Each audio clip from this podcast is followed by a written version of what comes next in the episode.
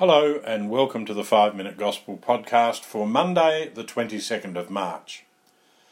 Jesus was teaching in the temple early one morning when the scribes and Pharisees brought a woman along who was caught in the act of committing adultery.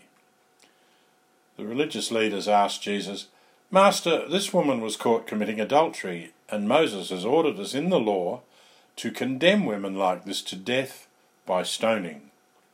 What have you to say? St. John reveals to us their motive.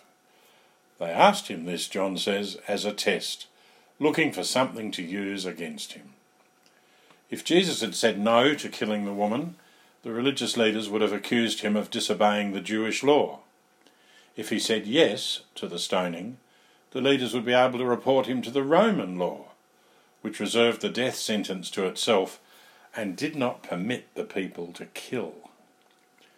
Jesus did not answer them immediately, but instead bent down and started writing on the ground with his finger. Now, we don't know what he was writing. Perhaps he was just giving the Jewish leaders a moment to calm down. But then he said those familiar words If there's one of you who has not sinned, let that person be the first to throw a stone at her. These words stopped the scribes and Pharisees in their tracks. It was quite a dramatic moment, if you think about it, because the scribes and Pharisees, the woman's accusers, suddenly became the accused with her. John tells us, when they heard this, they went away one by one, beginning with the eldest. We can imagine them, heads down, realizing that they too were sinners. Some years ago, Pope Francis spoke about this gospel passage. In his straight talking way, he said, That woman represents all of us. We are sinners, adulterers before God, betrayers of His faithfulness.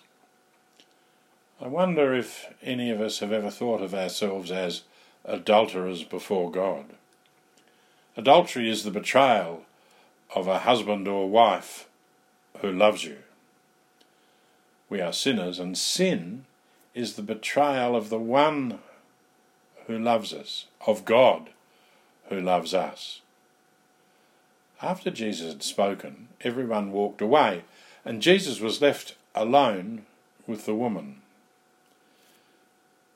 That reminds us that Jesus never walks away from us. He stays with us, patiently waiting to forgive us and show us his mercy. No matter what the situation, Jesus will always say to us, Neither do I condemn you. Go and do not sin any more. Jesus never condemns us, but always offers us a new start. No matter how many times we fail again and again, he always offers us a new start. But then comes the challenge. Jesus forgives us without limit. We must forgive others without limit. The love, mercy, and forgiveness of Jesus is something to be shared. It's something we show to others. Each time we find it hard to forgive, it's worth recalling Jesus' words from today's Gospel. If there's one of you who has not sinned, let that person be the first to throw a stone. It's easy to think that we're not really sinners. You know, we haven't done anything really bad.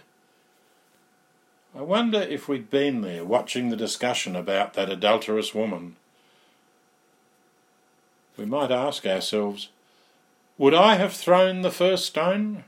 Could I have thrown the first stone? An honest look at our lives tells us that we are sinners and we need forgiveness.